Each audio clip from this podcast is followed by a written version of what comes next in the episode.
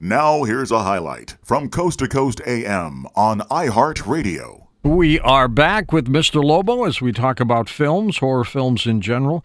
Mr. Lobo, you know, in the old days, they used to have all these people that we used to talk about who would host local movie intro shows. You know, the vampires and people like that. Sure. Morgus would The do that horror and stuff. Are they doing that anymore at local stations? They are. They are, Perfect. and it's it's an increasing thing. I think we're we might be on the new Trend, of, huh? of a trend of of the return of the horror movie hosts. Um, you know, Svengoolie, who uh, was the big Chicago horror host. Uh, there was a uh, originally there was uh, Jerry Bishop, who was Svengoolie in the early 70s, and then um, Rich Koz took over in the later 70s and into the 80s.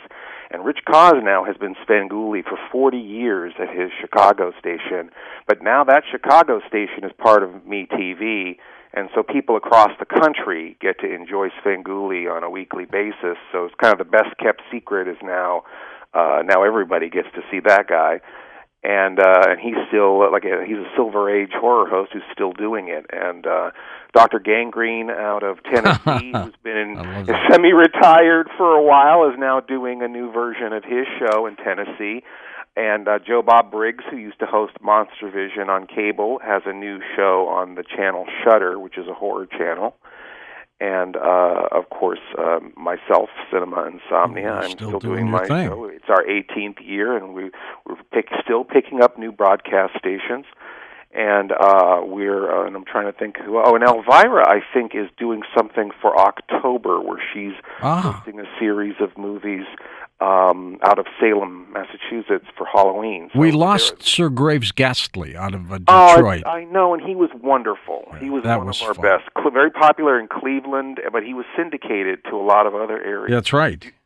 Did you watch him in Cleveland? I watched him in watch Detroit. Detroit. in D- Detroit, and he got syndicated. uh, He was working for the company that owned our station, Storer Broadcasting, at the time, and uh, they syndicated him out of Toledo and Cleveland and Detroit, and he yeah, was he was on, great. Uh, he was on in Virginia also. Yeah, he was he was uh, he he was widespread because he was so darn good. and you remember my buddy Morgus, right, Doctor Morgus? Dr. Morgus, absolutely. Morgus the Magnificent, yes, and he did the the Wacky World of Dr. Morgus, which I believe was probably the first movie to ever feature a horror host character. And uh, he uh, he broadcast from the old Ice House, right? That's Tom right, Sweet? Exactly. And he was telling Tom and and me some time ago that he believes that the character that Jerry Lewis had in The Nutty Professor was based on a script that he had written that he thinks somebody saw and took the character. I believe I do believe that. Yeah, I do too. Dr. Morgus is very much Nutty Professor, I would think. And, uh, Absolutely, the teeth and everything. Yeah, I I I think that yeah, I think Jerry Lewis. You know, I would be very surprised if it was just something that was in the zeitgeist and it was a complete accident. I, I mean, supposedly with the Addams family and the Munsters, that they they were unaware of each other and that those those two things just happened spontaneously at the same time. But that rarely happens. I I think there's a lot of theft in Hollywood for sure. Do we have any more Bela Lugosi, Lon Chaney's, uh, Vincent Price's around anymore? You know, people like to draw that line in the sand. I remember when it was it was it was just the old great ones, right? You know, there was there was never going to be another uh um you know, um Lon Chaney, you know, and then okay, well okay, well we'll give you Bela and Karloff. But after that, no there's going to be nobody. God, I forgot Okay, about right, Boris well, all right, Karloff. now Vincent Price. Okay, but after Vincent Price there's nobody. But you know what? We had Peter Cushing in in the 70s and uh you know, and and I and I think even like Donald Pleasence in the Halloween films, I think he's Mhm. marvelous, you know. And I think Ian Holm uh who was an alien uh, a lot of these guys, you know, even like Lance Henriksen, I think of him as a great horror actor. He's been in hundreds of movies, you know. So I, I think that that that I think that time, you know, it's like a fine wine. I think a lot of these actors that we've seen in in you know fifty hundred movies, you know, they'll start having their people will start recognizing them. I think the big problem today is that we're not giving them the fun roles. We don't have a lot of people playing Dr. Jekyll. We don't have a lot of people playing Frankenstein or the monster or Dracula. And so and, and you know, now we're kind of in this area where we are doing all these reboots and reimaginings and adaptions. So I, I think that, you know, if you have people playing some of these classic characters, I think we will have another Vincent Price or another uh, uh, Peter Cushing or or Bela or or Karloff. We just got to give them good horror roles to do. That's true. What do you think of Robert Englund playing the part of Freddy Krueger?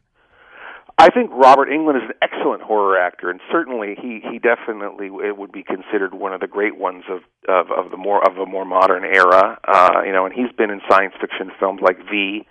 Uh, and a lot of other things. So I mean, he's been in, in hundreds of projects. He's a great actor, and I know they tried to do a Billy Bob Thornton or someone. They tried to do a reboot with someone else's Freddy Krueger, and nobody accepted that. So we like the originals, don't we? Absolutely, yeah, sure. I know when Elvira did that reality show where she was looking for her replacement, that just that fell flat because nobody wants to imagine someone else's Elvira. Absolutely. Now you've been uh, touring the country, making appearances. I have been. We did. We were two months on the road, and uh, we visited uh, visited a lot of people across the country, and a lot of a lot of friends and fans uh, from over the years. And we filmed some new sequences for the season, and we did two live shows in San Leandro at the Bal Theater, which I know you have appeared. I've at. been there, absolutely. And uh, San Leandro, California. Yeah, yes, in San Leandro, yes. And Dan Dillman uh, gives his regards, the manager of the uh, Theater. Good guy. And yeah, he is a great guy. And so we yeah we did two live shows there uh, with an audience, and and just we we did the the TV show complete with all the commercials and breaks and the pieces of the film, and everyone got to experience uh, what it's like to be on set for Cinema Insomnia uh, in in a, in a in a theater environment. And we did uh, Sinister Creature Con, which is a great uh, horror convention out there. And we did a sci-fi, oh, the Intergalactic Expo in West Sacramento, which was another really fun uh, event. When I got to interview some of the original Star Wars um, people, and um, we uh, did uh, uh, some psychotronic film festivals, which is basically kind of everything but the kitchen sink, where they show old old school films and trailers and you know weird. Uh, industrials and anything you can think of all mixed together into one program along with horror and sci-fi stuff and it's a lot of fun a lot of nostalgia. And uh, so we just we just had a great time did a lot of stuff. And uh and then a friend a friend of mine um showed me some really weird stuff he, he he's a museum director and uh, his his uh, uh I guess the museum's jurisdiction they kind of uh had this house that they that was run by this guy named Doc Jansen, who um, was who made a local. Uh, this is in Kansas. Uh, made a local um, museum dedicated to the town, and he kept like w- weird. You know, old birds' nests and photos of local residents and things like that. But he also had, uh, you know, uh, you know, he'd have like uh, uh, pictures of what he thought were of uh, diagrams of Christian UFOs. Uh, he had he had these theories of Christian UFOs. A lot of people do. Yeah, it was very fascinating. I mean, we were in in his house until in two in the morning. He was just showing me um, all sorts of things that this guy collected, and uh, you know, um, and they want to kind of try to present this guy's house because the guy was trying to turn his house into a museum. And the guy had ventriloquist dummies. I guess he did these sort of Bible shows with. The, I'm scared of ventriloquist dummies, so they had a whole closet. and I don't like clowns, so we'd we'd make a great pair going out. They had a whole closet full of ventriloquist dummies um, that were um, uh, made by the guy who made Charlie McCarthy. Um, Aha. Uh-huh and uh uh so there was so many interest and there was a stuffed boxer you know the dog a boxer um they was that we they had one that was made into a rug and another one that was that was stuffed and uh it was so many interesting things and they're like and they're like how do we present this? And it's like well you know i don't know if i would present the guy as a crackpot. I would do it like ripley's believe it or not and just say look here was this local resident. He wanted to make his house into a museum. He wanted people to come in here and see all his stuff.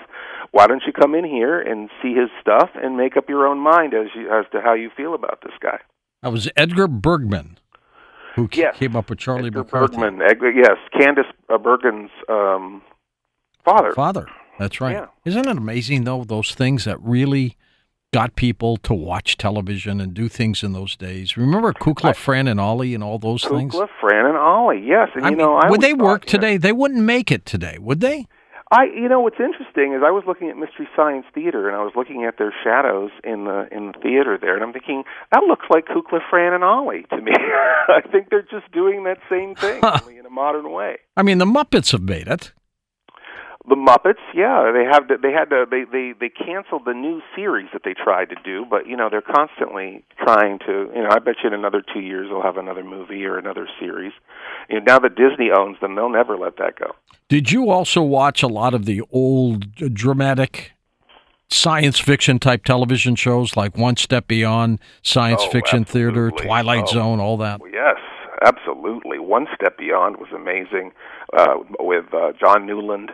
Um, and uh, you know, some of those were interesting because some episodes were totally documentary. You know, where he would go down to some South American village and and uh, you know uh, figure out. It was like In. Search of, way Doc- before yeah, In Search of. Proto in search of, right. And then some episodes were completely dramatic where a woman thought she was shrinking or whatever. And then, uh, you know, of course, Twilight Zone, those were really one, speaking of, of fairy tales, they were all kind of moral, modern sort of Aesop's fables. They were very, um, socially aware and intelligent. And we've got, uh, I haven't seen any of the new ones, but they've just rebooted the Twilight Zone and supposedly, um, they're very socially aware and intelligent uh, scripts. I haven't seen any of the new ones yet, though. You've uh, you're looking at John Wick three too. You think it's too violent? I thought I, you know, I That's, didn't now that's not so. sci-fi. no, it's not.